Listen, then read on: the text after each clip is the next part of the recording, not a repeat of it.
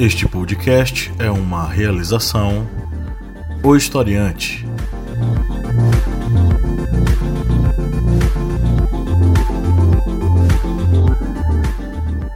Olá, historiantes, bem-vindos a mais um podcast, no seu podcast sobre as ciências humanas. A cada semana aqui, com a missão de ampliar os seus horizontes sobre vários assuntos do Brasil e do mundo ligados às ciências humanas.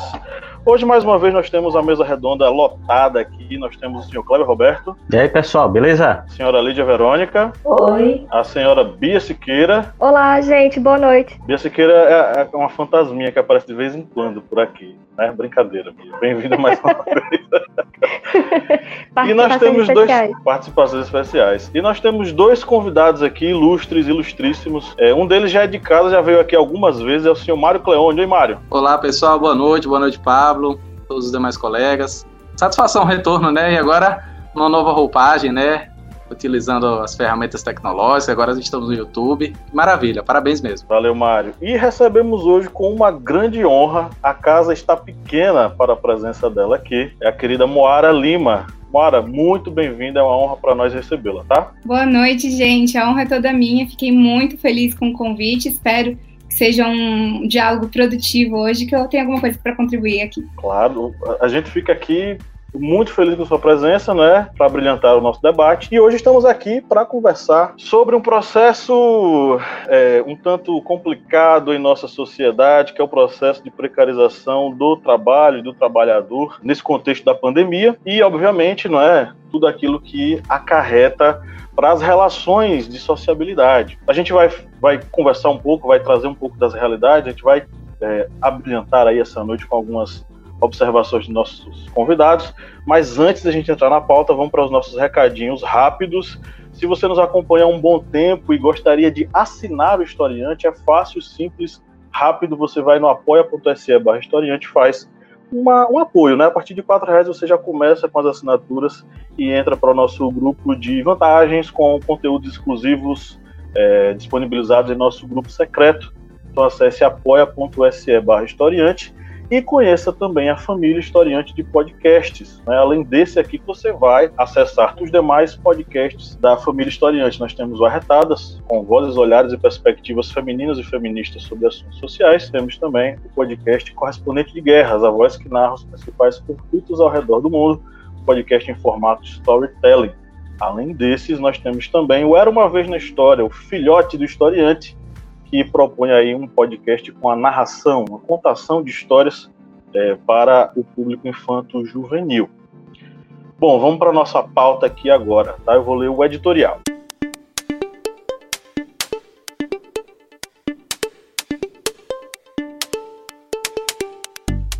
Com certeza você já teve de pedir comida por aplicativo nesse tempo de pandemia. Sem a atividade de muitos motoboys e ciclistas que exercem essa atividade, possivelmente estaríamos desabastecidos em momentos cruciais do dia a dia. Mas você já parou para pensar nesse cidadão por trás do capacete e da mochila de algum aplicativo estrangeiro aleatório? Vamos refletir. Se estamos em casa fazendo distanciamento físico e estamos relativamente seguros, já imaginou que lá fora muitos outros trabalhadores estão arriscando um possível contágio para manter alguma atividade essencial funcionando? Citei os entregadores de aplicativos que por si só já são um grupo de alto risco, não recebem o mínimo em segurança para poder trabalhar, desprovidos de equipamentos que possam protegê-los contra o contágio e recebendo uma remuneração pífia. Mas o leque é muito maior. Profissionais de saúde na linha de frente, lutando diariamente contra a Covid-19 e contra seus próprios medos e anseios, trabalhadores autônomos que ou saem para a rua para vender ou ficam em casa esperando o auxílio governamental que pode não cair, a grande população de trabalhadores que moram em morros e favelas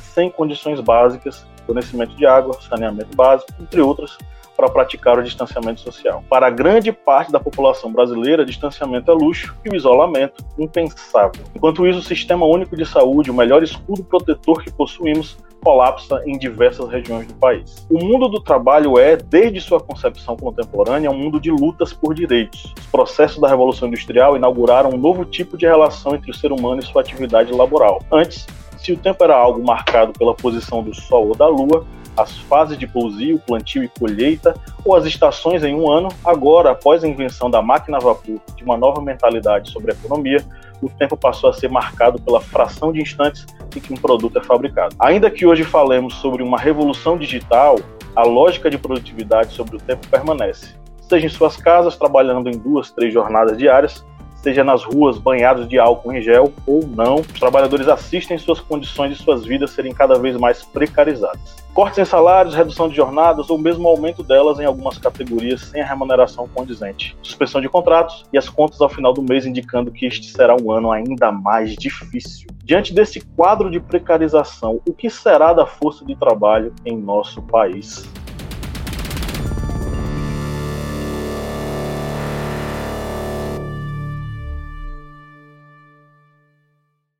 Eu abro a palavra para os queridos convidados e, é como nós temos uma convidada estreante, Moara, a palavra é sua, fica à vontade.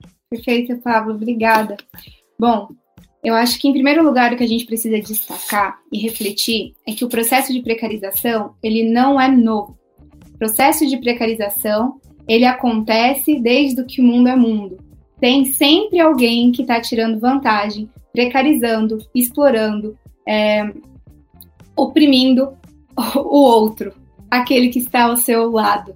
A gente viu isso acontecer no decorrer da história e muitas economias foram baseadas, tiveram como pilar justamente um processo de exploração desmedida quando a gente fala de trabalho. Então, se a gente vai olhar lá para o Egito, o Egito, poxa, em cima de escravos, a gente vê o processo de colonização, toda vez que a gente vê países se desenvolvendo, grupos sociais se desenvolvendo, esse desenvolvimento, no decorrer da nossa história, até hoje, infelizmente, sempre esteve atrelado a um processo de exploração do outro.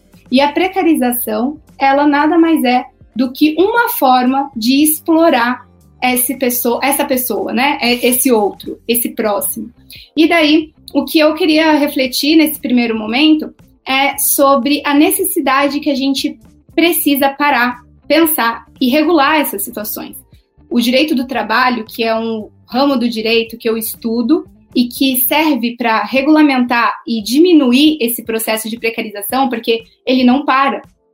Ele foi, ele cresceu, ele se fundou, ele surgiu justamente por causa disso. Depois da Revolução Industrial, a gente tem aí o início das primeiras normas trabalhistas de proteção, e como bem diz o professor Maurício Godinho Delgado, que quem estuda direito do trabalho, né, tem ele como paradigma nessas questões, ele diz assim: olha só, o direito do trabalho ele surge para para corrigir as distorções do capitalismo. O capitalismo ele vem de forma é, acelerada, ele vem de forma voraz, para conseguir maximizar os lucros em cima dessa exploração do trabalhador. E daí a gente, como sociedade, não quer viver numa comunidade assim. Então a gente para, o Estado olha essa situação de fora e resolve legislar para colocar limites nessa exploração e diminuir essas distorções da exploração.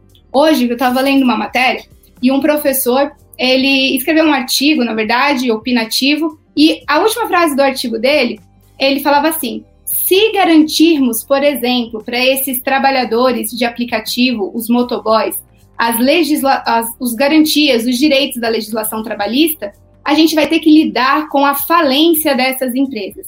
E eu pensei, o que, que a gente está colocando em primeiro lugar? Será que esse argumento também não foi utilizado lá no início da Revolução Industrial, quando crianças trabalhavam, quando mulheres recebiam um terço do salário dos homens e chegavam a trabalhar mais do que 14 horas sem limite de jornada? Os, os donos das grandes indústrias também falaram: se a gente começar a pagar um salário igual para as mulheres, se a gente começar a parar de explorar as crianças, as empresas vão quebrar.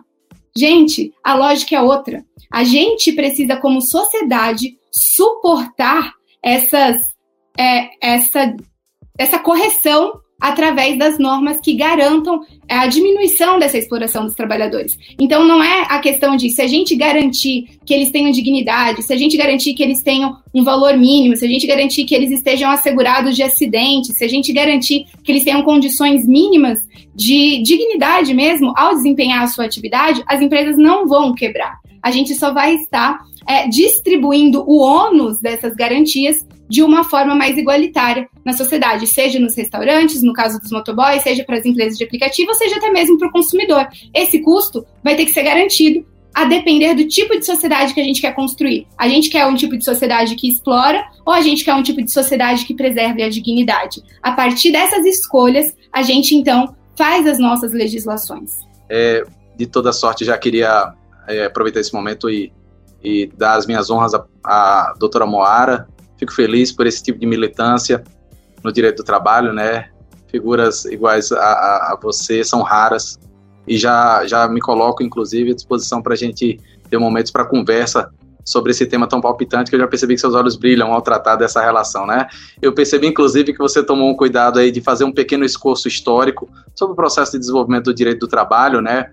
Toda a sua fase de eclosão e é, você fez um bom link trazendo, inclusive, é, os modos de produção que até então a civilização humana trouxe, né? Desde o modelo escravagista, passando uh, pelo modelo colonialista no Brasil, lembrando também o modo de processo feudal, ingressando nessa primeira fase do capitalismo, é, que tivemos a Revolução Industrial como o, o alicerce maior de ruptura e de nascimento do direito do trabalho, e entramos aqui no século XX com a constitucionalização dos direitos do trabalho, né? Talvez a gente precise trazer um momento para o século XXI com a presença de uma nova vertente, uma nova fase do capitalismo e que é, seguramente todas essas etapas, todas essas formas de produção vão trazer algo já referenciado por Karl Marx nas suas, nas suas, é, é, nas suas narrativas e nas suas falas. O conceito de dominante dominado, né? A gente não pode deixar isso de lado. A verdade, o direito do trabalho, ele tem como grande baluarte trabalhar esse conceito de redução das desigualdades. Todas as formas de produção que é, foram é, trazidas pela civilização humana, salvo os modelos negativistas do Estado, e eu posso trazer o modo de produção socialista enquanto transição para o comunismo, todas as demais tinham como principal pano de fundo a exploração do homem pelo homem. Então isso precisa ser colocado como cheque para observar que o direito não poderia ficar alheio a esse fenômeno. Então, necessário se fez a criação de um marco regulatório mínimo, isso no século XIX, com a Revolução Industrial, para tentar conter toda a sorte de abusos que eram cometidos naquele período, né? Vamos lembrar aqui a Revolução Industrial, como bem trazido pela doutora Moara, é, o fenômeno do uso das crianças como mão de obra barata, inclusive porque tinham condições de adentrar, por exemplo, na, na engenharia de determinadas máquinas para poder verificar algum tipo de, de problema mecânico, porque um homem adulto não conseguiria. Ou, por exemplo, a remuneração da mulher, que já era vista como desigual naquela época e que esse fenômeno, inclusive, se repete é, agora no ano de 2020. Ou ainda jornadas de trabalho escorchantes de 16 horas, ou ainda a ausência de qualquer tipo de proteção social, como, por exemplo, o cidadão que viesse a se acidentar durante o período da Revolução Industrial e era facilmente substituído por outra mão de obra. Por que, que eu estou trazendo todo esse panorama? Porque, em verdade, hoje, eu percebo, através do uso das tecnologias é, virtuais, é, a utilização desse fenômeno de exploração e uma espécie de retorno, entre aspas, ao mesmo modelo de exploração que havia antes. Pode parecer meio paranoico, meio exagerado da minha parte, mas se observarmos com as devidas proporções, em se tratando de exploração, nós estamos vivenciando um fenômeno de total deterioração das relações de trabalho que foram obtidas a muito sangue e muito suor da classe trabalhadora, em especial após a Segunda Guerra Mundial e no Brasil após 88, quando tivemos aqui o primeiro grande pacote de proteção de direitos sociais e que nos permitiu dar ao trabalhador se não a garantia de uma qualidade de vida, mas pelo menos a dignidade básica, né? Eu falo sempre isso porque o nosso rol, a doutora Moara, por ter formação em direito, deve ter essa lembrança, né? Os demais colegas devem também já ter ouvido falar, mas nós temos aqui um conjunto de direitos que muitas vezes eles são impraticáveis, dada a sua extensão. Mas a gente não pode jamais deixar de lembrar da sua existência e lutar para a efetivação das mesmas. E por que, que isso tudo está sendo quebrado? Bom, ao longo desses, desses dois, três anos que a gente vem se dedicando ao estudo da, da uberização e dessa precarização, a gente vem percebendo a, a profusão de uma série de filosofias e ideias para tentar mitigar o direito do trabalho e sua principiologia. O direito do trabalho, Pablo e Kleber, Bia e, e Liu, que estão aqui presentes, ela tem como principal é, objetivo proteger o trabalhador desse processo exploratório. E hoje o que temos é a presença de uma filosofia dita neoliberal com a trazendo a noção de que o direito do trabalho é um vilão, um vilão para o desenvolvimento e crescimento econômico dos países, porque ele ingessa a possibilidade de criação de empregos. Quando em verdade o que estamos trabalhando aqui é um equilíbrio, uma tentativa de busca de equilíbrio. Ocorre que o fenômeno do neoliberalismo sempre se metamorfoseia com novas ideias. E de 2010 para cá, nós tivemos aqui a profusão de um novo fenômeno que uh, veio surgir dos Estados Unidos, né, com a presença de uma nova forma de obter ganhos de qualidade de vida. E essa filosofia é chamada hoje de sharing economy. Eu não sei se os colegas já ouviram falar, mas o sharing economy ele cai como uma luva para o modo de pensar neoliberal com a criação de novas estruturas sociais e estruturas de trabalho. E o que, que pensa o sharing economy? Já para fechar esse meu, meu momento de participação. O sharing economy tem como premissa fundamental a ideia de que você não precisa mais ser detentor de um bem material para usufruir dos seus benefícios. Você poderia muito bem realizar uma espécie de locação do item e usufruir durante um determinado período a custos módicos através do uso de tecnologias da informação. O melhor exemplo, é, nós temos conhecimento de um aplicativo que realiza um intercâmbio entre uma pessoa interessada em um imóvel por exemplo, um imóvel numa casa, uma casa de praia e o dono desse imóvel. Então você não precisa mais ter uma casa de praia. Você pode muito bem locar por uma temporada a custos muito menores, porque há uma tecnologia que vai permitir que você compartilhe, ou em outras palavras, promova o sharing economy dessa relação. Esse modelo foi transmutado para, por exemplo, o sistema de transporte e ocorreu inclusive a ruptura com os modelos de transporte individual que nós conhecemos como serviço de táxi, com a presença agora dos aplicativos de transporte. Esse mesmo modelo agora de sharing economy foi transposto para o sistema de transferência é, de alimentos ou de refeições prontas para entrega dentro do domicílio. Perceba que a premissa fundamental é a presença de uma ferramenta de tecnologia para fazer com que exista o trabalhador totalmente livre e desimpedido para realizar os trabalhos sob o conceito de demanda. E é exatamente aqui que mora o grande perigo e um retorno às nossas origens do século XIX, porque em regra, não há qualquer tipo de proteção para esse trabalhador, porque ele agora recebe uma nova frase bem bonitinha, muito adaptável para o século XXI. Você agora é empreendedor do seu próprio sucesso, quando é verdade você é apenas um pobre miserável tentando sobreviver dia após dia. Não, eu só ia comentar essa questão, né, que vocês trouxeram ricamente, assim, tanto contexto histórico importante, mas, assim, para os dias, né, aqui, agora, assim, que a gente está vivendo, quando eu trabalhava com empresas e eu tinha que lidar com esses serviços terceirizados, é, o que partia muito meu coração era exatamente é, que o pessoal que prestava esse serviço, eles falavam, moça, eu tive que fazer um CNPJ para poder fazer esse serviço, né? Tipo assim, ele não tem uma estrutura, né? Ele não é uma empresa, mas para conseguir, né, regulamentar, ou pelo menos para ter uma segurança financeira, né? É, aquele trabalhador formal ele submeteu ao CNPJ para que ele tivesse uma, digamos, uma renda segura, né? Não vou dizer uma renda fixa, porque não existia nenhum tipo de vínculo e aí isso partia muito o meu coração, sabe? Eu ficava arrasada. E aí quando é, começou essa, essa, digamos, não vou dizer que é uma onda, porque isso já existe há um tempo já, né? Mas os, os entregadores, eles gostavam de bater no peito e dizer que era o próprio patrão, né? Como o, o, o professor Mário que falou, né? É, vem de essa ideia de ser o próprio empreendedor. E isso me me irritava muito ouvir é, que eles é, se consideravam seus próprios patrões, eles faziam seus próprios horários, trabalhava quanto queria. E aí eu sempre questionava, mas você, se você tiver um acidente na rua, sua família, né, e você estão no brejo, não acontece nada, não, não vai não vai ser bom para você ser seu próprio patrão, né, no caso.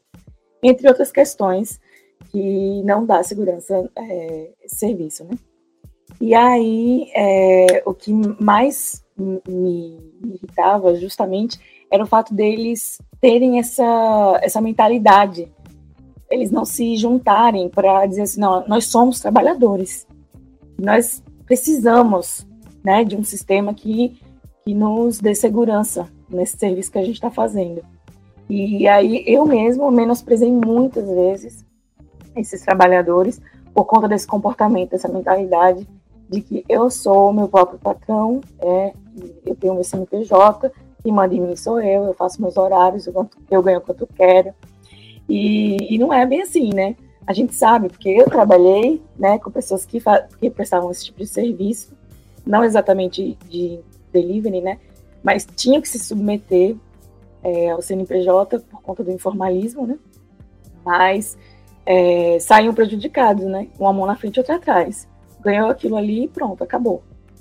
E, enfim, eu tô, assim, tanto quanto esperançosa nesse, nesses novos movimentos, né?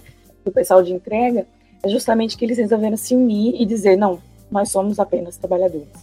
Né? Então, acho que esse, essa consciência social é, tem sido é, relevante para até mesmo pessoas como eu, né, que o julgavam mal, é, possa, quem sabe, né, dar a mão e, enfim, é, digo lutar, né, porque eu não faço parte dessa classe trabalhadora, mas eu sou trabalhadora também, e, enfim, é, respeitá-los e, de alguma forma, né, ajudá-los é, a conquistar né, seus direitos. Eu não sei se eu posso comentar só uma coisinha agora, porque o que a Lil falou é muito importante. É a propaganda, quando a gente fala desses sistemas de exploração e opressão, ela é fundamental. E propaganda, ela não tem compromisso com a verdade. A propaganda tem compromisso com objetivos.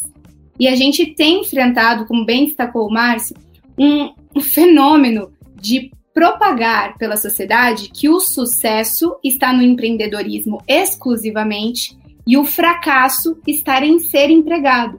Então, quando você vende uma propaganda, quando você vende uma ideia, você faz o seu horário de trabalho, você é seu patrão, mesmo que você esteja escravizado naquele horário, porque para conseguir, a mesma pessoa que fala, não, eu sou meu patrão, eu sou empreendedor, eu faço meu horário, daí você perguntava, sempre conversava e perguntava, mas quanto tempo você está dirigindo? Ah, já tô há 13 horas. Já tô há 14 horas. E daí eu fazia uma pergunta: e você acha que você está livre nessa jornada? Ou você tem que trabalhar muito para conseguir o mínimo para conseguir sustentar a sua família? É, então, essa propaganda, ela beneficia quem? Ela beneficia quem está lucrando com essa exploração. Porque você consegue dissociar as pessoas, elas se sentem concorrentes entre si, porque são todos empreendedores. Além disso, eles sentem que tem que defender esse benevolente instrumento de tecnologia que está fazendo essa mediação com a clientela. E daí eles não viram, a gente não tem aquela dicotomia que tem entre empregado e empregador, que é natural de ter, não é?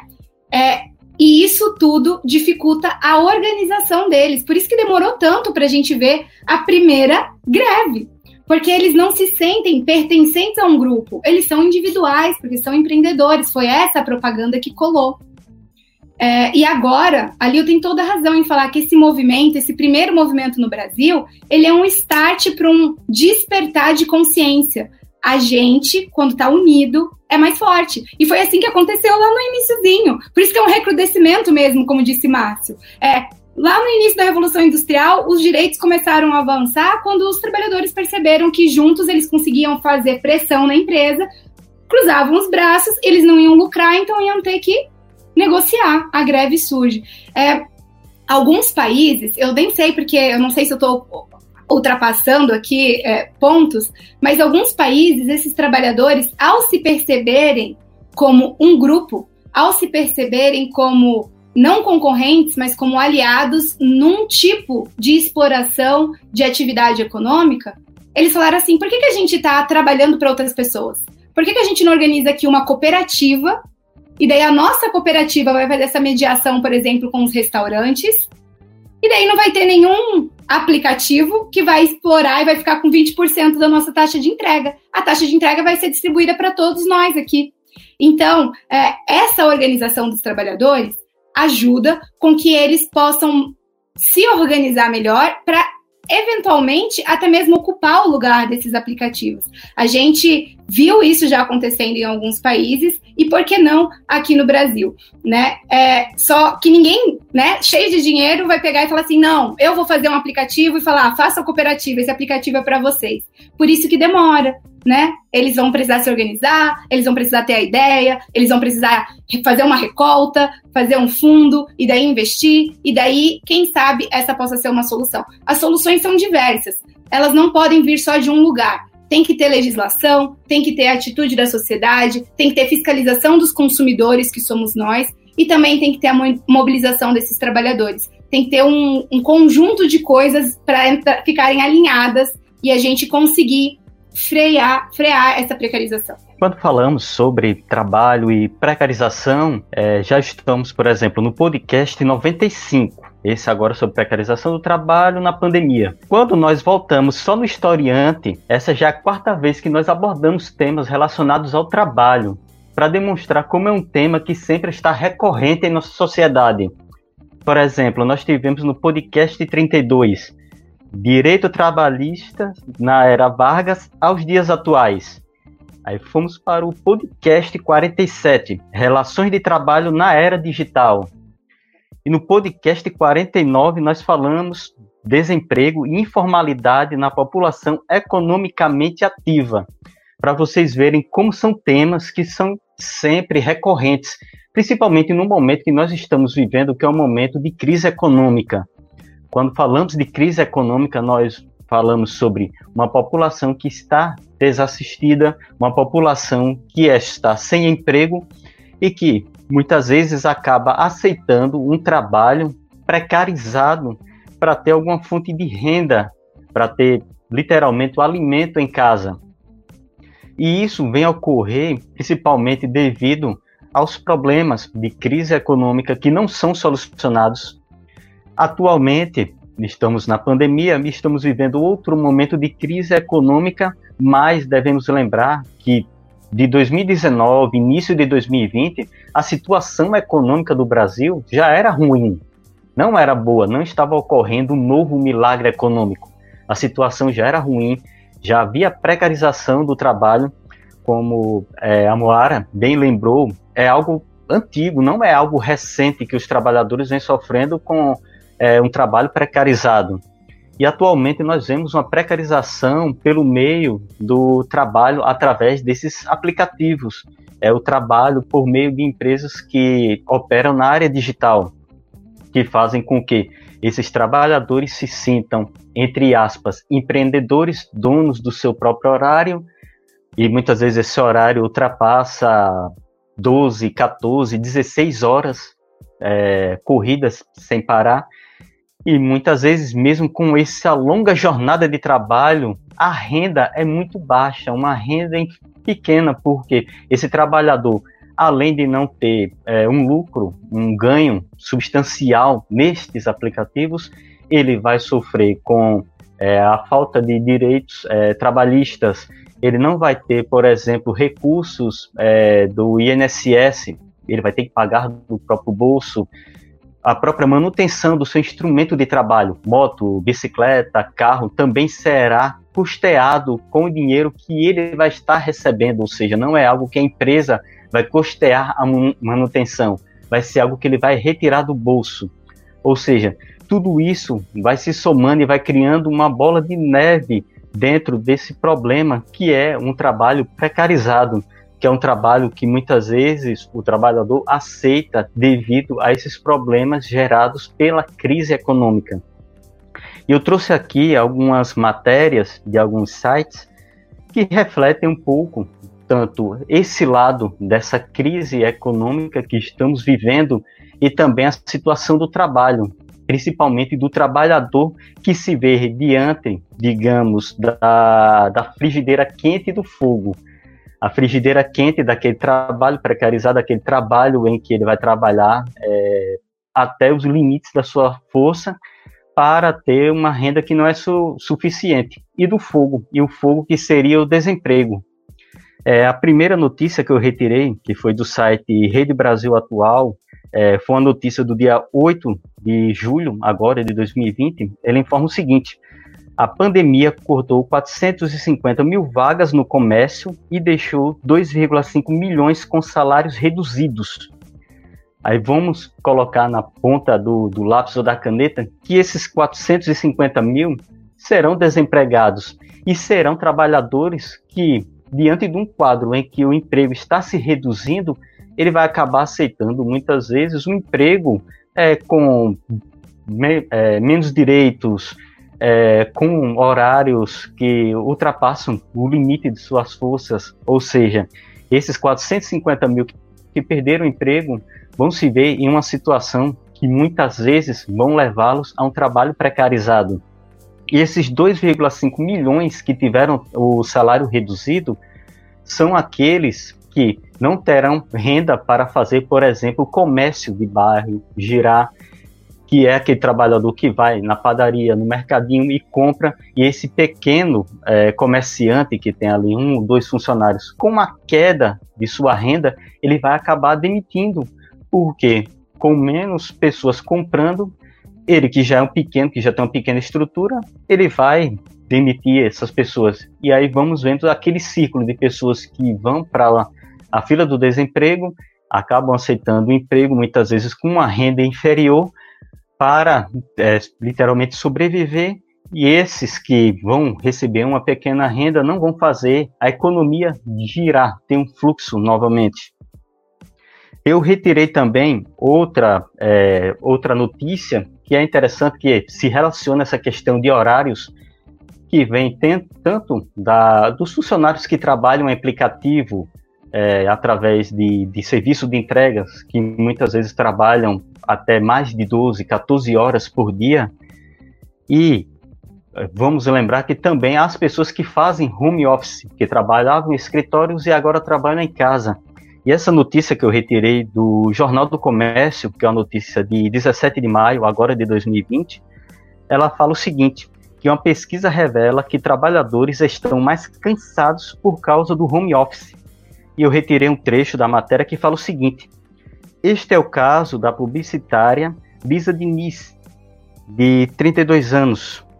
Segundo ela, sua rotina de trabalho, além de mais cansativo, tem ficado mais estressante. Aí, entre aspas.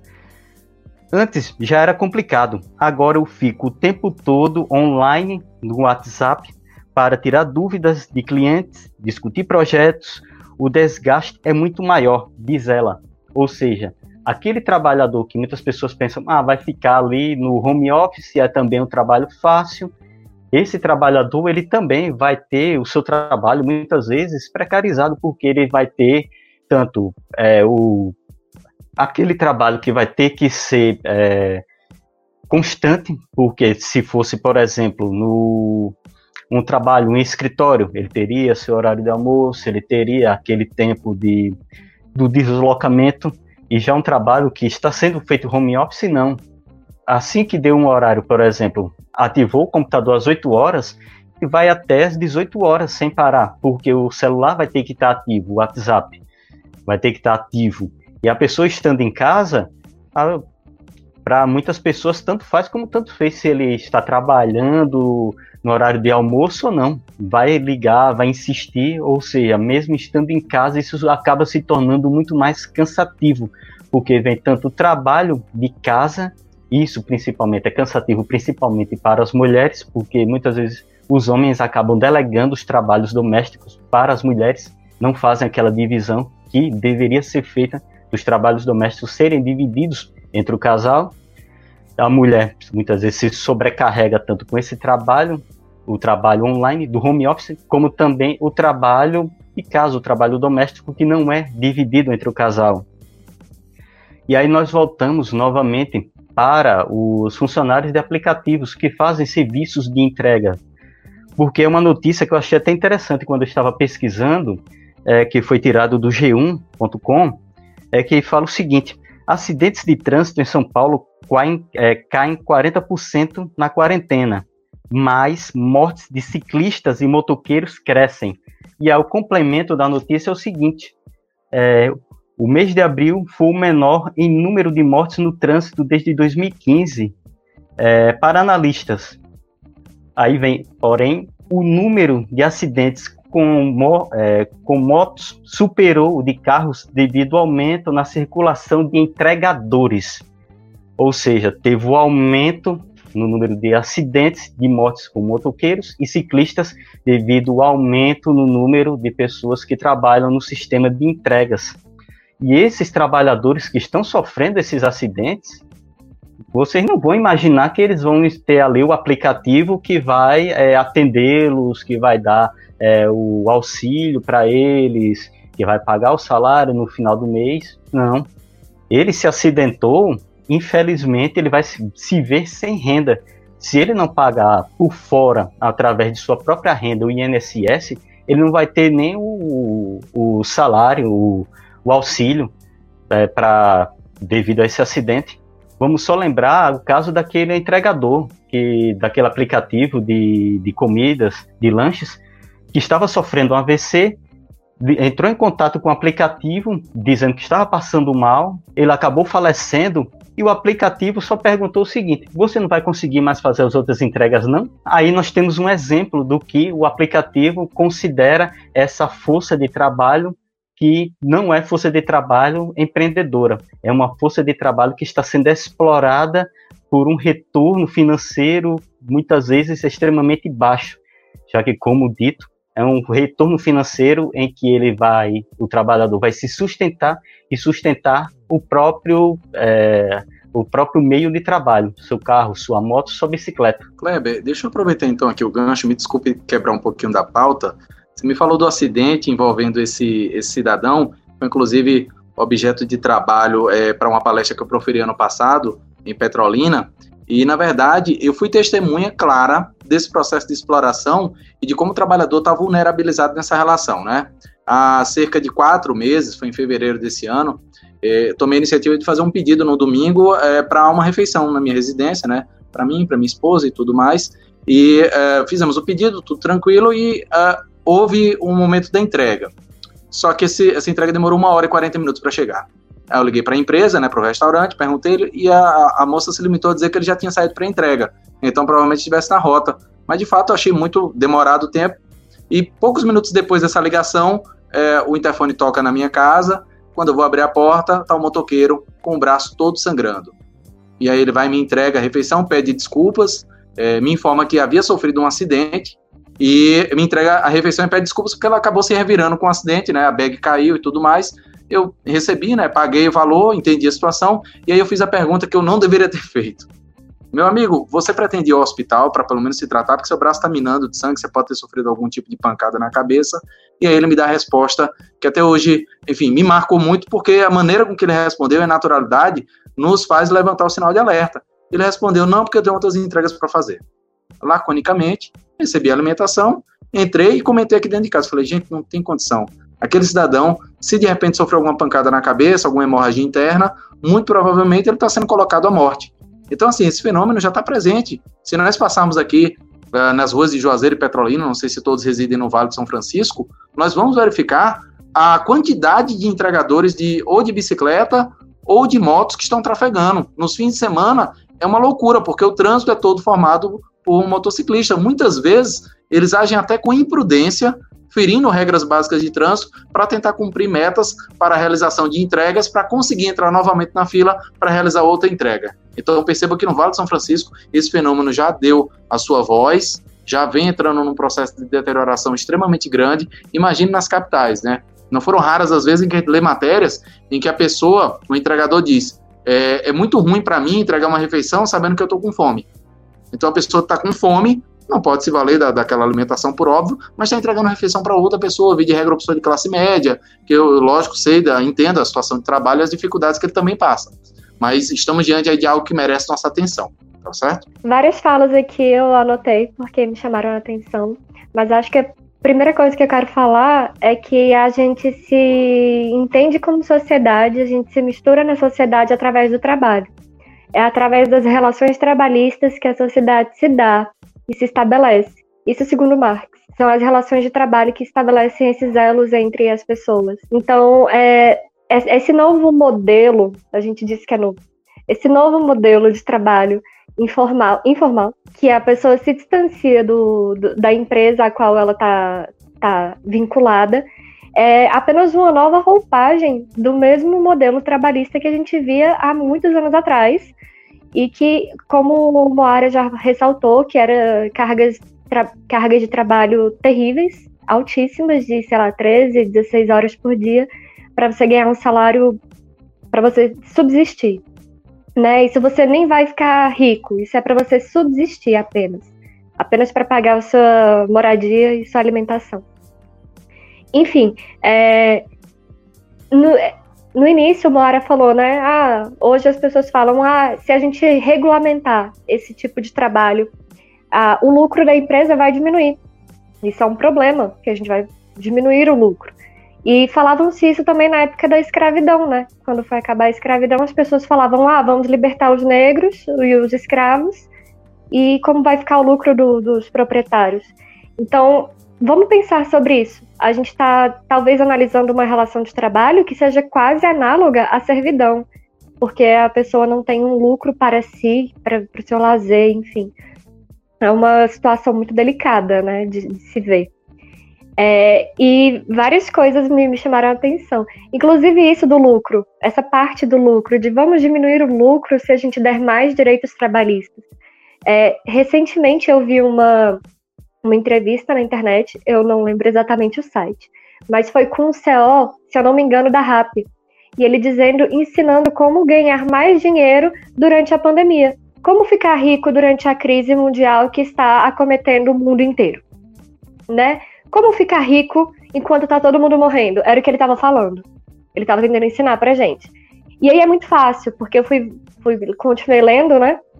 E fui ver as fotos dos CEOs das empresas de entrega de aplicativo de delivery. São todos homens brancos, de cerca de 30, 40, 50 anos, herdeiros. Herdeiros eu vou botar aqui entre aspas, mas enfim, uma pessoa que teve uma condição mínima de abrir um, a sua própria empresa, o que não é o caso dos, dos entregadores que são servos dessas empresas. E eu digo servos porque eles sequer são vinculados, eles não são trabalhadores da empresa. Eles se veem como empreendedores, né, como a gente falou aqui várias vezes que é um novo modelo, uma nova roupagem para você explorar alguém, porque aí ela está sendo explorada porque ela quer, não é porque a empresa impôs. Ela escolheu, é uma escolha dela. A ilusão, né? Essa falta de consciência de classe. E é o que é, Liu e Moara falaram aqui, que com a primeira greve a gente começa a perceber o despertar dessa consciência de classe que não existia por parte desses, desses é, entregadores de aplicativo. Gente, eu vou pedir perdão pelo barulho externo aqui em casa. É, eu achei muito chique ser interrompida, a, a Moara ser, inter, ser interrompida pela mãe dela, que era Marina Silva. A minha mãe não é Marina Silva, mas ela me interrompe também, me perdoem. Enfim, essa, essa quebra de direitos, né? Porque é um novo modelo de, de servidão, um novo modelo de, de trabalho. Só que continua a mesma coisa continua o mesmo, o mesmo modelo de trabalho, porque é uma pessoa lucrando, explorando o, a mão de obra de outras muitas pessoas, milhares de pessoas que não têm um mínimo de condição trabalhista. Eu queria tirar uma dúvida, Moara. Eu não sei se foi no Tribunal de Justiça aqui do DF ou se foi algum, em algum outro estado. Eu havia lido uma notícia de que os trabalhadores que, que adquirirem a Covid e morrerem devido a isso e estivessem trabalhando, tivessem pego a doença no trabalho e isso fosse comprovado, eles receberiam uma indenização da empresa devido à, à morte em exercício do trabalho. E eu fiquei pensando nisso, né? O quanto as empresas, a U, vou citar nomes, Uber Eats, a Rappi, a iFood, enfim, todas as empresas de, de entrega, o quanto elas sairiam no prejuízo se elas forem de, se, se elas fossem de fato responsabilizadas pelos prejuízos que os trabalhadores é, receberam durante todo esse tempo. Todo esse tempo mesmo, até antes da pandemia. Aqueles que se acidentaram mesmo antes da pandemia, aqueles que não recebem, como todo mundo falou aqui já, é, não recebem nem o valor da gasolina ou manutenção do veículo, enfim. Aqui no DF, é, eu já vi, pelo menos, eu no metrô, vi um rapaz com a mochilinha de, de aplicativo, pegando o metrô, pedindo um Uber para fazer uma entrega para outra pessoa e eu fiquei, meu Deus, que loucura! A pessoa, né, tendo que fazer isso tudo para conseguir fazer uma entrega e ganhar um valor irrisório. Enfim, é uma situação muito delicada. E mesmo assim, a pessoa tem a ideia de que é empreendedor. Uma vez eu ouvi um rapaz falando, eu acho que isso não é novo, essa ideia de que é um empreendedor. Isso a gente vê desde antes. A Polishop já se usava dessa ideia. Eu já vi alguém falando para mim que era sócio da Polishop, porque trabalhava para Polishop. E eu ri, né? Eu falei, moço, como eu posso lhe explicar que você não é sócio da Polishop? Como lhe explicar? Enfim, não só, não só essa empresa, mas todas de, de é, representantes de vendas, né? Que, que se usam dessa ideia de que você é empreendedor e dono da sua própria dono da sua própria meta, dono do seu próprio trabalho e ignorando essa essa esse vínculo. E eu só queria finalizar dizendo que eu acho que a, aquela a reportagem que eu citei agora há pouco sobre o CEO da RAP, que ensinou pra gente como lucrar durante a pandemia, ela diz uma coisa muito importante que a gente deve refletir, que é o seguinte: o lucro ele é particularizado, ele é individualizado, mas o prejuízo ele é socializado. Todo mundo vai sofrer com prejuízo, todo mundo. Quando uma empresa está em, em prejuízo, quando alguma coisa acontece, o prejuízo é socializado e toda a comunidade vai se ser penalizada por isso, vai sofrer com isso. Enquanto que o lucro ele sempre vai estar na mão da pessoa que, que foi a inicial ali. A, o mes, a mesma pessoa vai estar sempre lucrando. Enquanto que o prejuízo não, ele vai ser socializado. Enfim, é isso. Nossa, Bia, sensacional. Eu, na verdade, acabei comecei a fazer umas anotações aqui porque, nossa, esse tema tem muita coisa para comentar. E o recorte ele é, é, importante porque a gente está falando de precarização na pandemia. E eu tenho feito alguns, algumas reflexões sobre a pandemia e tudo isso que a gente está percebendo com a pandemia. É claro que a pandemia ela gerou consequências sociais que são devastadoras, né? Mas, no fundo, ela acabou, na verdade, escancarando as precarizações, as desigualdades que aí estavam e por estarem confinadas em lugares que não estavam no nosso acesso social, no nosso grupo, a sociedade que tem lugar para falar, que tem protagonismo, não enxergava. Então, a pandemia, na verdade, ela fez saltar aos olhos as desigualdades é, que já existiam. O Weber deu um exemplo que é a minha linha de estudo, né? Em direito do trabalho, eu estudo direito do trabalho da mulher. O que é agora, durante a pandemia, várias famílias que tiveram a possibilidade, né, o privilégio de ficarem isoladas e trabalhando em casa em regime ou de teletrabalho de home office, como várias famílias tiveram que parar e falar: a divisão sexual do trabalho existe e está errada. No Brasil, pré-pandemia, mulheres trabalhavam 20 horas semanais em serviços de cuidado e serviços domésticos, enquanto homens trabalham 10,9. Na pandemia, a mulher continuou tendo que trabalhar em casa e dobrou, triplicou às vezes o serviço doméstico. E como que a gente vai falar que não tem desigualdade? Tem desigualdade. Essa desigualdade não era percebida, porque às vezes você contava com uma empregada, uma pessoa que ficava na sua casa te auxiliava, a babá agora não pode mais vir. Então, você começa a perceber realmente essas desigualdades existem. As pessoas que não precisavam refletir sobre essa desigualdade que sempre existiu nas classes mais vulneráveis da nossa sociedade, essas pessoas começaram a perceber as desigualdades. Essas pessoas começaram a receber constantemente os trabalhadores de aplicativo, começaram a pensar sobre eles. Poxa, sem eles como que estaria, a gente teria que estar fazendo o almoço aqui em casa hoje, nesse dia corrido. Graças a Deus existe esse entregador de aplicativo que veio aqui trazer o meu almoço. Então, eu tenho refletido que problema de acesso à tecnologia, os alunos que não estão conseguindo assistir a aula, sempre existiu. A gente só está percebendo agora. Não existe igualdade de oportunidades, igualdade na nossa sociedade e a pandemia escancarou isso. Eu ia ressaltar Pode também falar. a questão da, do saneamento básico e acesso à água, que também é um problema muito antigo no Brasil, o acesso a condições mínimas de higiene e saneamento, e é, isso foi ressaltado, foi escancarado durante a pandemia, né? Porque a gente tem algumas comunidades carentes, é, acho que aqui no DF não tem, mas acho que em Recife e no Rio de Janeiro a gente vê essas comunidades que estão com essa dificuldade, né, de acesso. Não, perfeito, exatamente. Então todas essas coisas que a pandemia escancarou, ela também escancarou no mundo do trabalho. E tem várias reflexões que a gente precisa fazer como sociedade. A primeira, quanto eu me deixei contaminar com essa mudança, né, de roupagem? Será que eu percebo essa mudança de roupagem? Será que eu percebo como ela impacta na minha vida? Será que eu consigo entender que aquele trabalhador que está entregando o meu alimento, ele não é só as estrelinhas que estão no aplicativo? Porque por que, que tantos motoboys são banidos, né, do aplicativo? Porque tem pessoas que os avaliam. E às vezes avaliam porque a comida chegou, a, pizza chegou assim pro lado, sabe? E daí você se acha no total direito de consumidor voraz, de dar zero estrelinhas para aquela pessoa, sem nem olhar que ela não tem condições de trabalho, que ela está tentando fazer aquilo da forma mais rápida possível para conseguir tirar 600, 700 reais, quando muito, para sustentar a família dela.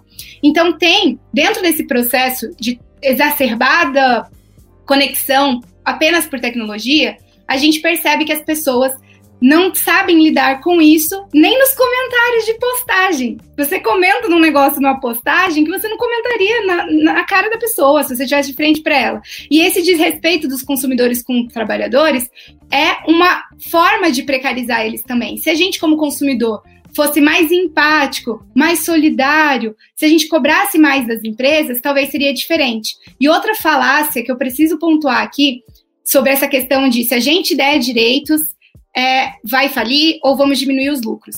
Por que, que a gente precisa de regulamentação, gente? Porque quando a gente não tem regulamentação, a gente não tem o piso mínimo. E daí, realmente, a concorrência, ela é, ela é voraz, ela é feroz. E daí as pessoas vão cada vez precarizar mais. Agora, quando você estabelece o piso mínimo, quando você fala, fala, todos os entregadores de aplicativo têm que ter esse piso aqui de dignidade para ter o um mínimo de trabalho decente. Já que a Bia já falou os nomes, a Rap, a Uber Eats, o iFood, todo mundo vai ter que garantir esse patamar mínimo. Então não tem concorrência desleal. Tem concorrência desleal quando não tem a regulamentação e daí eles pensam, bom, vamos então agora tirar 30% aqui da taxa de entrega. Ah, vamos fazer uma punição se ele for mal avaliado. Essa ausência de regulamentação é que deixa as pessoas em situação de vulnerabilidade. E daí, por fim, é, Bia, que você estava comentando, na verdade, a gente tem decisões dos tribunais do trabalho, tivemos também análise dessa matéria no STF, de que se tiver nexo de causalidade, sim será considerado acidente de trabalho, né? E é ônus do empregador, e a gente percebe que esse ônus parece que os empregadores esqueceram durante a pandemia, de garantir as condições dignas dos seus trabalhadores, sejam aqueles que estão trabalhando no atendimento ao público ou fora de casa, seja aqueles que estão trabalhando em home office.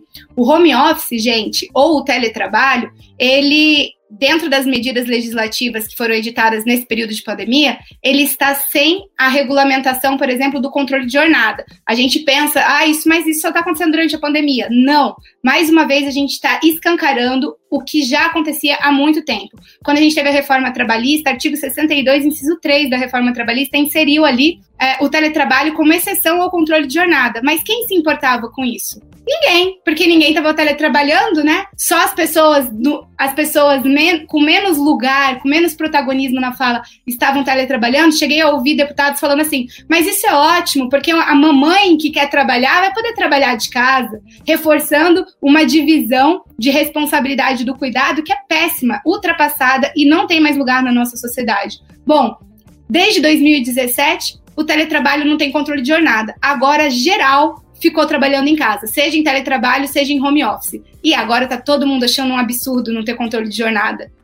Naquela época, a gente era contra a modernização. E daí eu encerro a minha fala aqui nesse período falando: não, a gente que luta por direito trabalhista não é contra a modernização. Entrega para o aplicativo é a ideia que o tempo chegou. Chegou, ninguém vai voltar atrás no mundo. A gente quer qual tipo de modernização na nossa sociedade? Eu, Moara, quero modernização com justiça social, com garantia de dignidade de direitos humanos, com respeito ao meio ambiente. É isso que eu quero. Isso para mim é modernização. Concentrar lucro na, na mão de poucos não é modernização para mim. Ah, Moara, mas vai custar mais caro modernizar desse jeito. Tudo bem, a gente socializa então esse custo, porque já que o ônus é socializado, eu prefiro. Porque, sinceramente, quem está lucrando com esse tipo de modernização, que na verdade é precarização, são muito poucos. E quem está gastando com isso, e quem está perdendo com isso, e quem está se vulnerabilizando com isso é a sociedade. E esse caminho, gente, ele é um caminho fácil de. O caminho das, das conquistas sociais é um caminho difícil de construir. Mas para você destruir direitos sociais, basta um sopro. Então, o que a gente demorou 100 anos para construir, num peteleco as pessoas conseguem destruir. Ah, é? Então tá.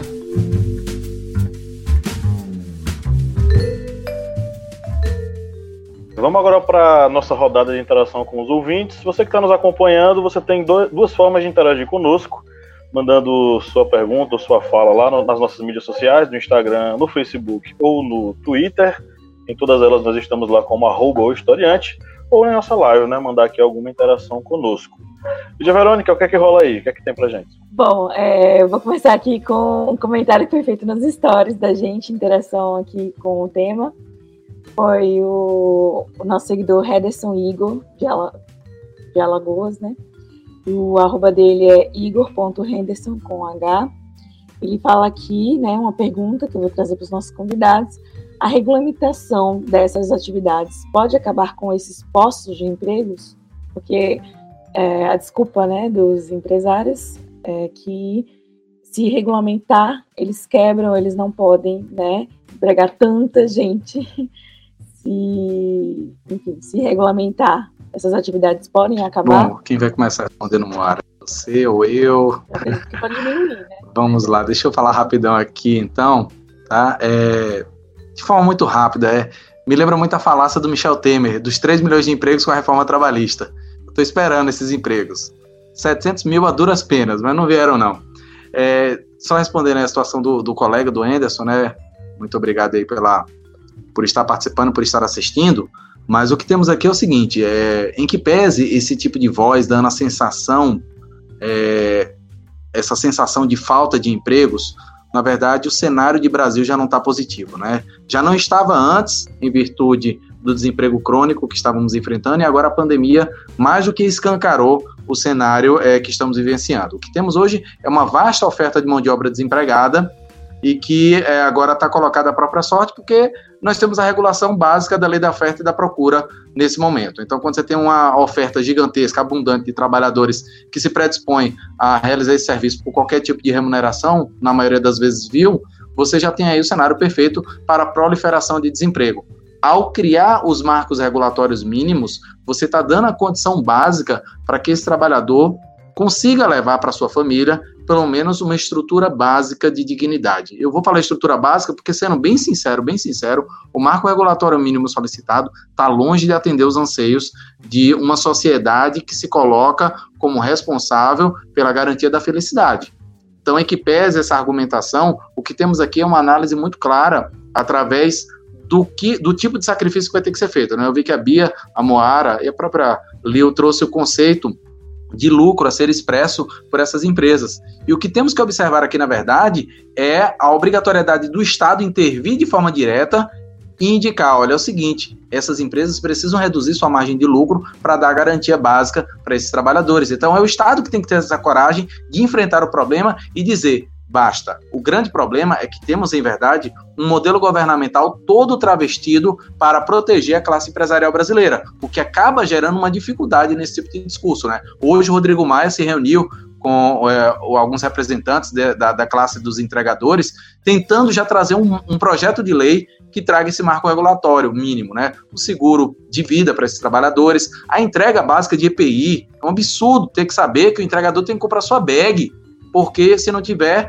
vai ser uh, ele vai ter que ob obter esse material, ele que tem que ter a bicicleta ou a motocicleta, o custo de manutenção, o custo relacionado ao eventual furto, um acidente de trabalho, até que ele venha provar que há um nexo de causalidade, há toda uma problemática que escancara, visceraliza no Brasil esse processo tão duro que é como se fosse uma servidão uh, contemporânea, né?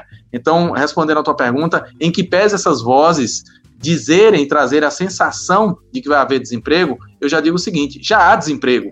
O que precisamos é a coragem de enfrentar os grandes, uh, o grande conglomerado empresarial e mostrar para eles que o Estado brasileiro precisa tutelar todos os seus cidadãos. Perfeito, é isso. E uh, como a história é cíclica, né? As coisas se repetem. Por que céus a gente não aprende? Cadê? Por que isso? É isso que me indigna. Né? Essa lei da oferta e da procura, que torna as pessoas descartáveis, era a mesma que tornava as pessoas descartáveis no início da Revolução Industrial. As pessoas morriam na fábrica, morriam trabalhando, desmaiavam, caíam no sono e eram mutiladas pelas máquinas. E simplesmente eram substituídas no dia seguinte. É assim. O motoboy vai levar, vai levar um tombo e no dia seguinte ninguém vai sentir falta dele, porque tem um monte de outras pessoas querendo é, a entrega da comida. Quando eles tinham um vínculo de emprego com a empresa, vamos lá, na, na antiga pizzaria, né? Tinha um motoboy que era contratado pela pizzaria e ele fazia todas as entregas daquela pizzaria. Demorava duas horas para chegar a sua pizza, porque ele tinha que ir lá, aqui em Brasília, entregar no Lago Norte, depois no Lago Sul, não é? Porque era um motoboy, a empresa não ia contratar 70. No dia que aquele motoboy caísse, a empresa ia ficar sem, ter, sem ter, quem entregar, se eles tivessem um acidente de trabalho, você tá entendendo? Então, beleza. A empresa então cuidava daquela pessoa. Ela precisava daquele, daquele motoboy. Ele era importante para a empresa. Essa relação de trabalho não vai voltar mais. A gente já sabe disso. E é claro, é mais eficiente que a gente tenha um monte de pessoas e elas estejam ali compartilhando informação de uma forma organizada para você entregar aquilo que está mais perto de você. Você acaba conseguindo, na verdade, economizar gasolina, economizar custo, economizar tempo, o serviço fica melhor. Só que dentro dessa organização, essa organização ela deve servir para melhorar a condição do trabalhador e não para piorar a condição do trabalhador, para melhorar a condição do serviço e do trabalhador. Porque, sinceramente, se for um nicho econômico só para explorar as pessoas e deixarem elas de forma mais vulnerável, não vale a pena como um tipo de sociedade que a gente escolheu na Constituição de 88, que é uma, uma sociedade que coloca o cidadão, a pessoa humana, no centro da proteção do ordenamento jurídico e da sociedade. É, só um comentário aqui que foi feito na live da Lise Sack minha irmã é design e ela está fazendo um homework. Trabalha de domingo a domingo, às vezes vira à noite e, para piorar, ela é mãe solteira.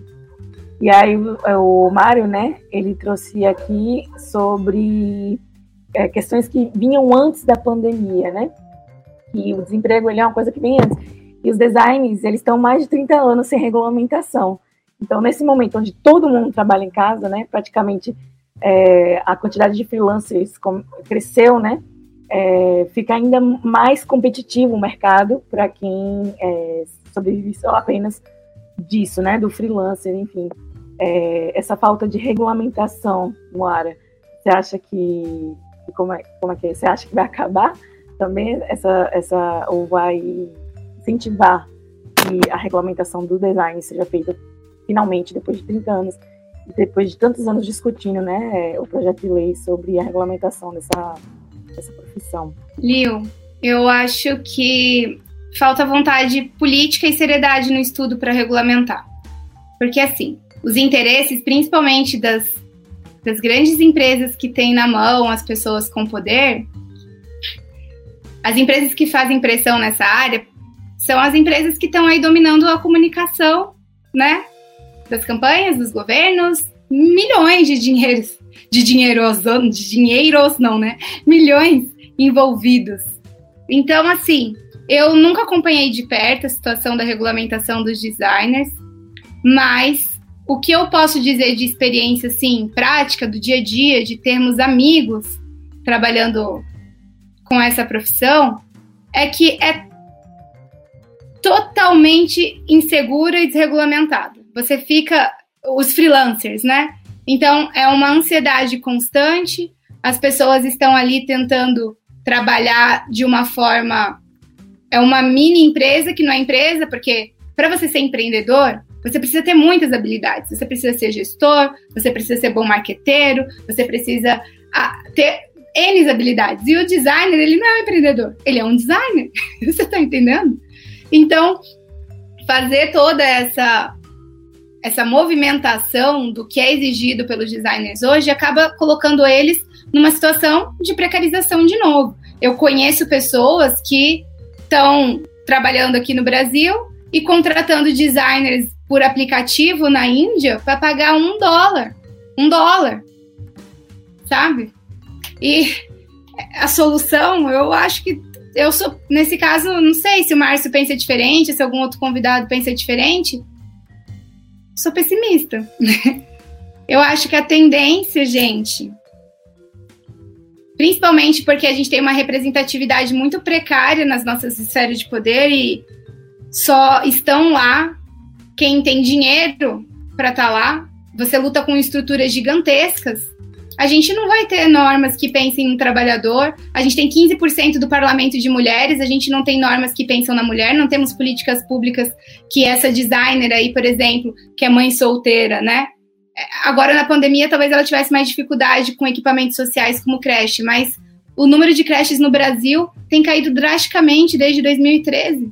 Quem pensa nas políticas públicas está ligando para os designers? Está ligando para as mães? Está ligando para o pobre que pega transporte público? Não. Então, assim, eu sou pessimista. Enquanto a gente não mudar radicalmente o sistema, não vejo assim como vontade política das pessoas regulamentarem isso por agora, não.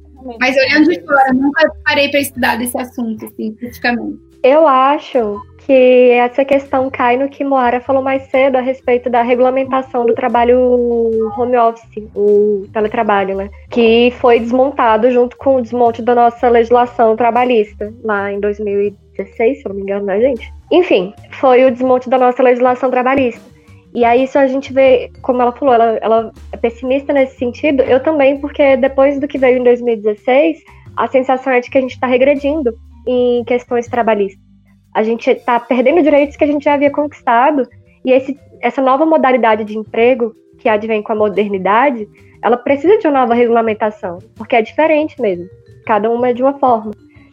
E aí, com isso, eu acho que a gente acaba ficando mais distante de, de ter garantias mínimas de dignidade do trabalhador de um mínimo de né, humanidade. É, é que foi vendido pra gente que modernizar inclui precarizar. E eu penso que não é assim. A gente teve né, a tentativa é, de precarizar, por exemplo, o trabalho dos jovens. Ah, vamos trabalhar aqui sem o FGTS, aqui o trabalho menor, vamos recolher, recolher menos para previdência, ó, esse jovem aqui vai custar mais barato para você. Vamos, vamos, vamos debitar o INSS de quem está recebendo seguro-desemprego. A gente não vai socializar com pessoas ricas, a gente vai tirar de quem está recebendo seguro-desemprego. Foi essa a proposta. Então, é, realmente, só dá para ser pessimista nesse cenário, porque as pessoas aplaudem esse tipo de coisa. Então, assim, desculpa para quem está assim lutando pelos designers e outros. Eu, eu acho que vai demorar um tempo ainda, gente.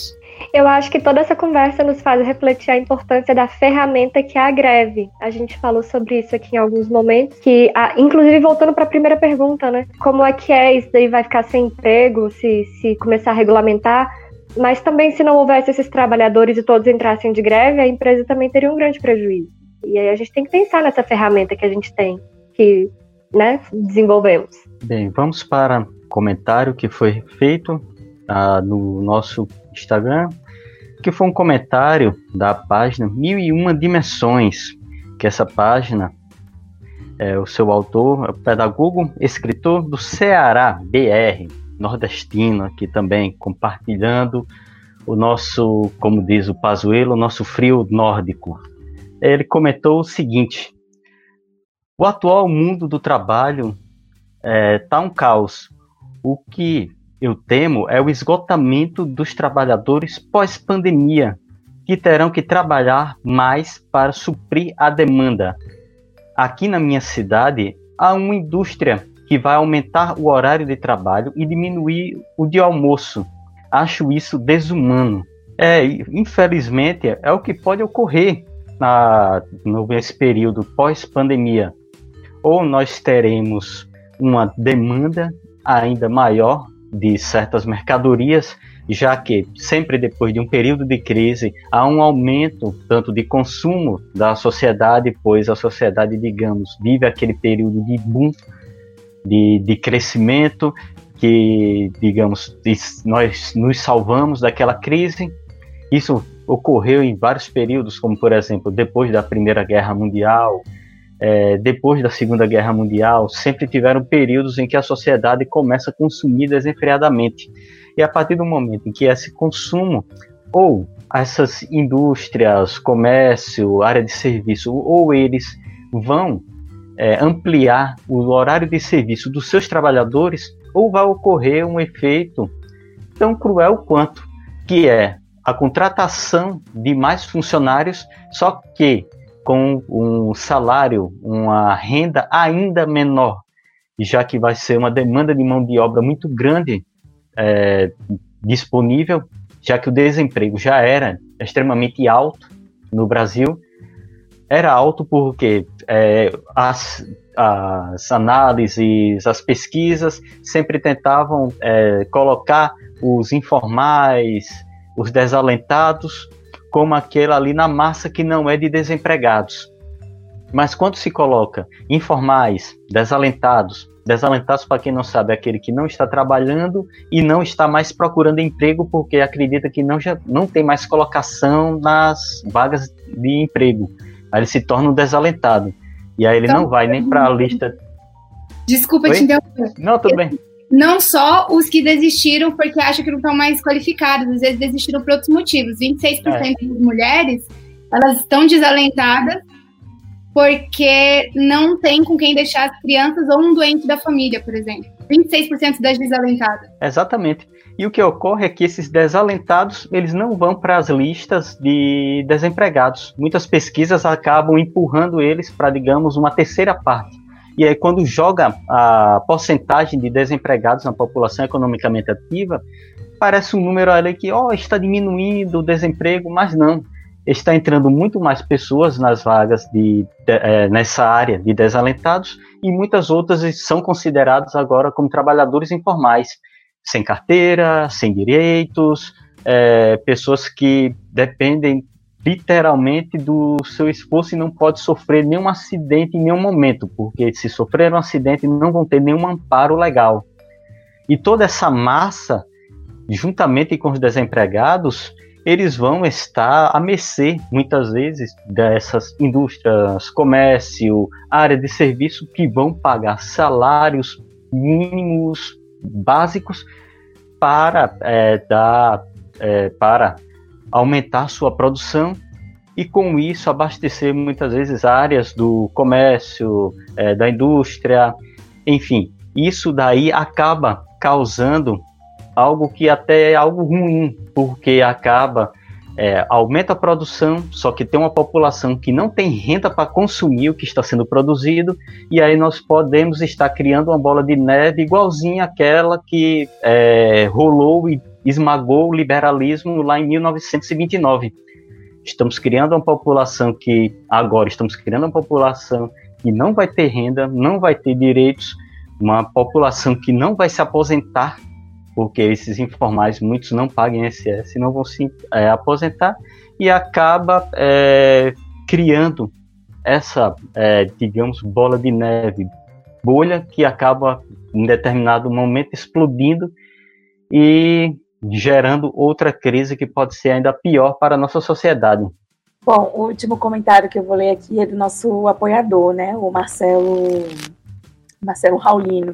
Ele é de Jundiaí, São Paulo, ele, falou uma, ele comentou né, uma coisa que a gente trouxe aqui no podcast, é uma, que é uma forma de exploração que se mostra mais eficaz em vender ao explorado a ideia de empreendedor. Que é aquilo lá que a gente já comentou aqui, né? Ele está certíssimo. E é realmente vender essa imagem de que eu sou meu patrão, né? Eu consigo comandar, mandar meu tempo, na minha segurança, meu dinheiro. Enfim, realmente é vendida essa, essa ideia do empreendedorismo, que é uma. Eu acho só que a gente. Eu, eu fico preocupada, né? Eu tava pensando, nossa, fui tão pessimista. Tomara que o Mário tenha uma fala mais otimista depois. Vou tentar, viu? Apesar de que eu também não comungo dessas palavras super otimistas, não. Vamos tentar ser realista, né? É isso, acho que tem que ser realista. É assim, eu não estou falando que as pessoas não podem ser empreendedoras e que isso não é legal, que não é saudável para a sociedade.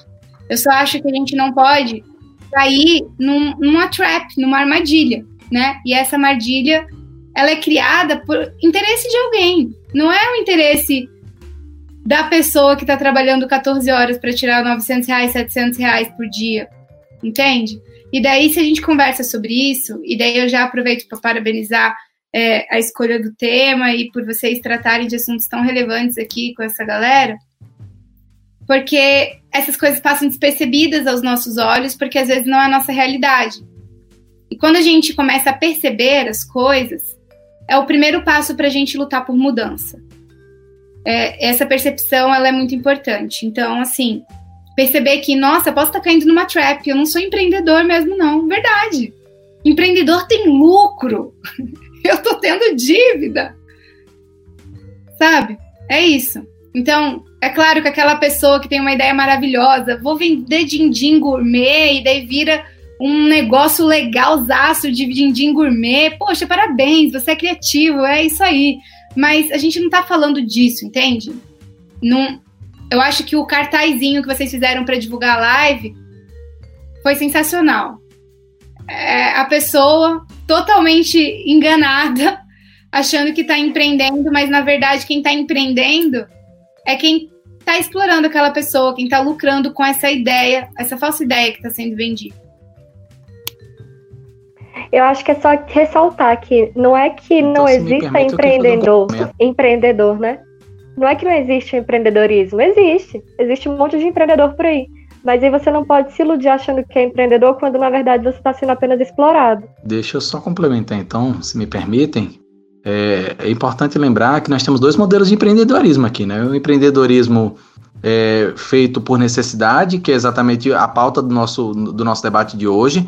O empreendedorismo por necessidade, a pessoa simplesmente está atuando pela necessidade de sobreviver. E você tem um outro modelo de empreendedorismo, que é esse que de fato a gente tem que enaltecer, creio que seja esse que a maior aqui se referir, né? E que longe de nós ser é, objeto de demonização, mas é o empreendedorismo aquele é, fruto de uma, de uma sacada genial, uma ideia, uma forma específica de trabalhar algo que até então ninguém havia pensado. Então, assim, quando nós sabemos dividir adequadamente o modelo de empreendedorismo que estamos trabalhando, fica muito mais fácil fazer as análises. Lógico que um empreendedor que tem uma ideia, uma sacada genial, ele vai ser o dono dos meios de produção, é natural que ele trabalhe 12, 14, 16 horas, porque é o sonho dele.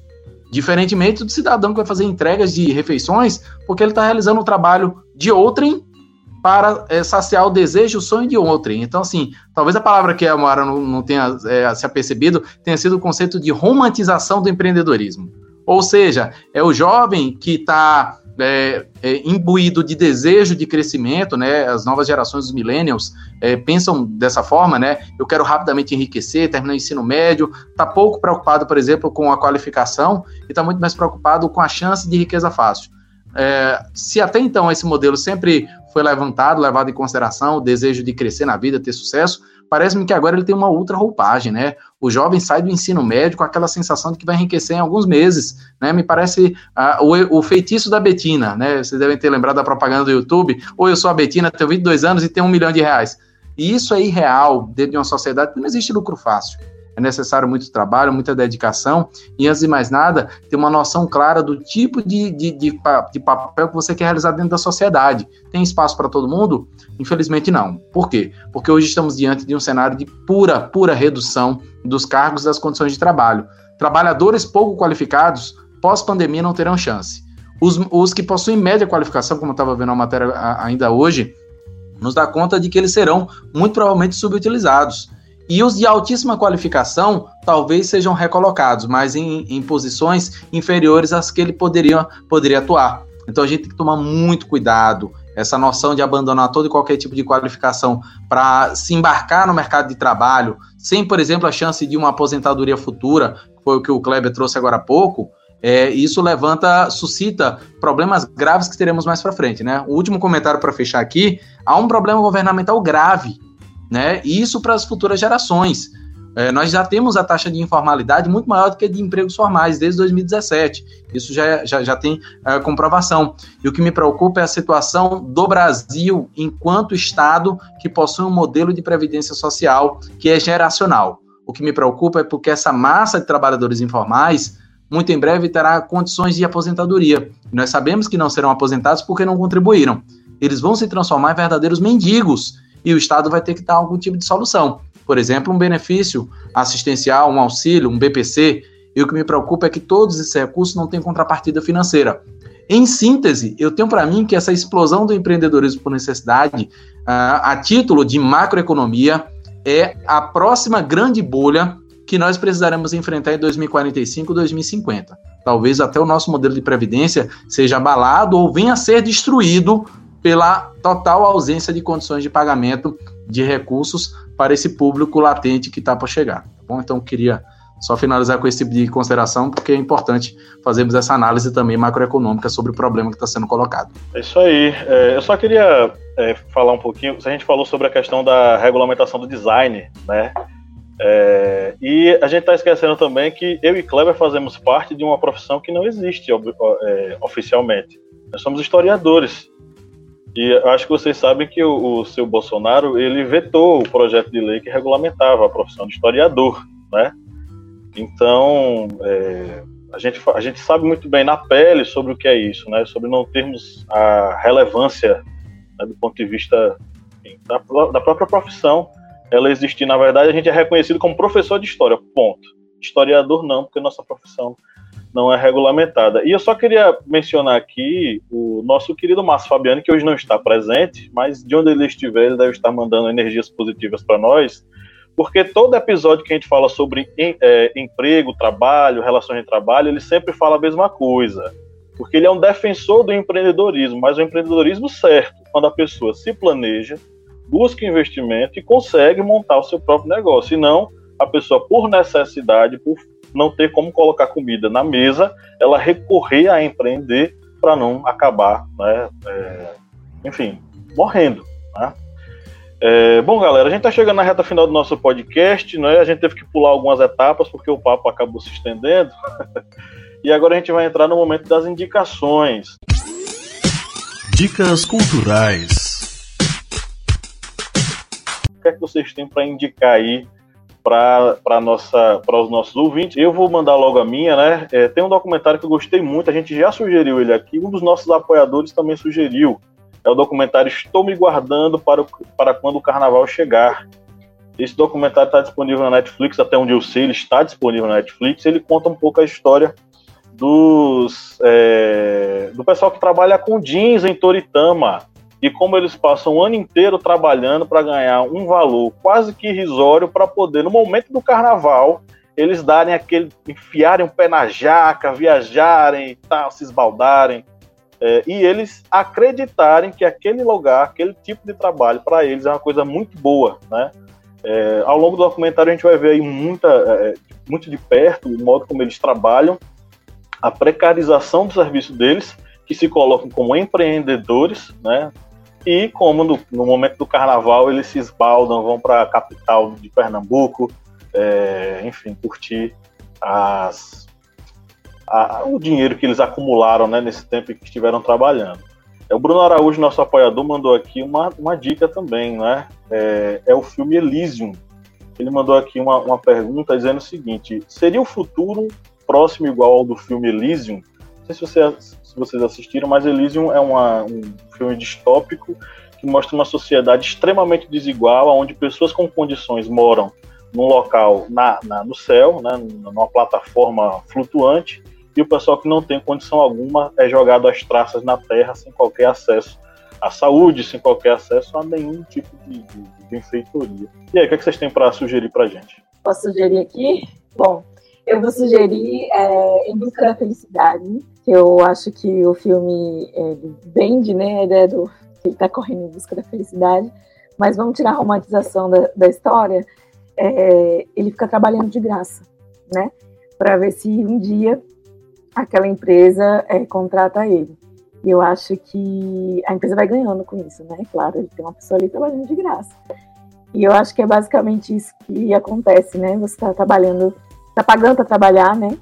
Que acontece no cenário atual está pagando para trabalhar, você está ajudando aquela empresa a crescer, na esperança de que no final, é, talvez você possa ser empregado, ou quem sabe você possa ganhar mais, né? Enfim, ganhar melhor, no caso, ganhar mais não, mas ganhar melhor.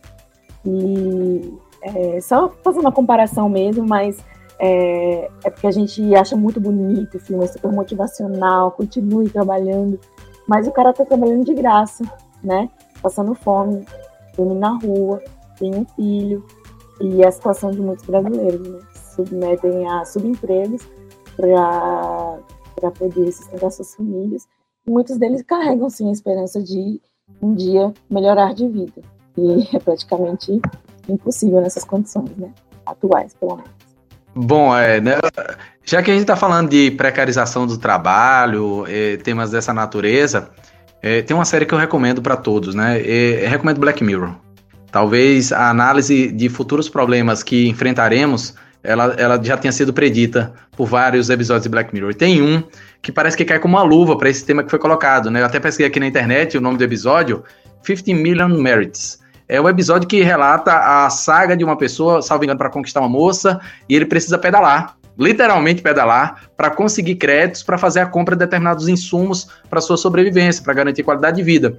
E o que é legal é que o episódio inteiro tem um, um conjunto de relances e propagandas que remete muito a essa noção da conscientização ou do convencimento através da, da de determinadas estruturas publicitárias. Então, é, dentro desses episódios de Black Mirror, recomendo que assistam todos os episódios, todos eles têm uma relevância a nível antropológico e social muito grande, jurídico também, mas esse cai como uma luva para dar uma demonstração do tanto que a pessoa tem que se esforçar para conseguir o básico para sua sobrevivência, tá certo? Então fica aí a dica de, de série é, para que os colegas tenham a opção de assistir. Já agradeço, inclusive, a oportunidade e espaço dado. E quero momentos dessa natureza, viu, Pablo? Já, tá, já, já me colocando aqui à disposição para debater temas paralelos, mas, por favor, gostei muito. Bem legal mesmo a proposta que foi colocada nesse momento. Vou indicar um livro, é, vou indicar é, A Era do Capital, de Eric Hobsbawm. Esse livro que é um livro excelente para vocês entenderem um pouco o desenvolvimento tanto do, do capital, classe operária, é, classe burguesa, enfim, vocês vão ter uma grande leitura e vou também é, dedicar música. Como eu estou ouvindo muito heavy metal esses últimos dias, vou indicar uma banda finlandesa chamada Stratovarius. E vou indicar um álbum deles, um álbum Infinity. Um álbum muito bom, heavy metal melódico da primeira qualidade, direto lá da banda da Finlândia. Acho que eu sou a última, será?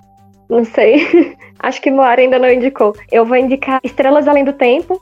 Lembrando que é um filme muito romantizado, muito romantizado, e é um filme que é norte-americano e vende a ideia norte-americana de meritocracia. Mas, apesar disso, ele retrata é, as diferenças, é, a diferença sexual de trabalho e também de raça num período anterior ao nosso, ressaltando o quanto era distante, né? As mulheres, e especialmente mulheres negras, é, tinham uma certa dificuldade para adentrar o mercado de trabalho e quando adentravam eram discriminadas e ganhavam menos tudo mais. Outro filme que eu vou, vou indicar é Vida de Insetos, da Pixar. é uma animação e mostra formiguinhas sendo exploradas pelos gafanhotos. E é uma metáfora a respeito da luta de classes descrita por Marx. E eu acho muito legal. Quando eu dou aula eu, e falo de luta de classes, eu falo desse filme para os meus alunos, que são adolescentes. E, enfim, e também acho que todo mundo deveria assistir The Office, porque The Office é uma série que ela satiriza as relações de trabalho de maneira exacerbada. E é bem engraçado, assim, o chefe tenta é, minimizar a, as os distratos, as coisas ruins que acontecem no trabalho e acaba virando uma sátira muito engraçada. Enfim, eu acho que eu indiquei um monte de coisa, né? Bia, eu, não, eu perdi aqui, na verdade. Cortou uma parte para mim, mas eu não sei se você indicou Explained, que é um. Não foi esse, né? Ah, tá, beleza. que é uma série do Netflix. Também tá no YouTube. Eles colocaram agora na pandemia, no canal deles mesmo, no YouTube eles colocaram a série, alguns capítulos, e os dois capítulos que eu queria indicar é o Explained, que fala sobre gap salarial entre homens e mulheres. E daí ele explica, numa visão norte-americana, é claro, como que esse gap salarial existiu, mas a visão que eles explicam lá dá para se replicar é, em vários contextos no mundo. Claro que cada país tem sua especificidade, mas basicamente em 18 minutos eles explicam: não, não é uma questão de qualificação, não, não é uma questão de personalidade, é realmente uma questão de discriminação. Vale muito a pena. E o segundo episódio dessa série que eu indico é o episódio que fala sobre a, o gap salarial racial nos Estados Unidos especificamente, que ajuda a ter vários insights também no nosso gap salarial racial, quando a gente fala então de discriminação no mercado de trabalho. E já que pode assim, né, indicar outras coisas não tão recortadas dentro desse tema, eu tenho que indicar a minha série favorita de todas. Não, não é a minha série favorita de todas, mas é uma série muito boa, que é N, N with E. Não sei se já indicaram por aqui. Você já indicou, Liu? Acho que há muito tempo atrás, né? Essa série é a mais linda do mundo. Ai, gente, se preparem para chorar. Mas por que que eu resolvi indicar N with E aqui? N with E, ela é uma série que aborda vários fatores históricos importantes que refletem diretamente no padrão de divisão sexual do trabalho que a gente tem hoje, que impacta fortemente a nossa desigualdade social. Porque quando a gente fala de divisão sexual do trabalho entre homens e mulheres, a gente não está falando só que as mulheres estão prejudicadas, a sociedade como um todo está prejudicada e talvez isso seja assunto para um outro podcast.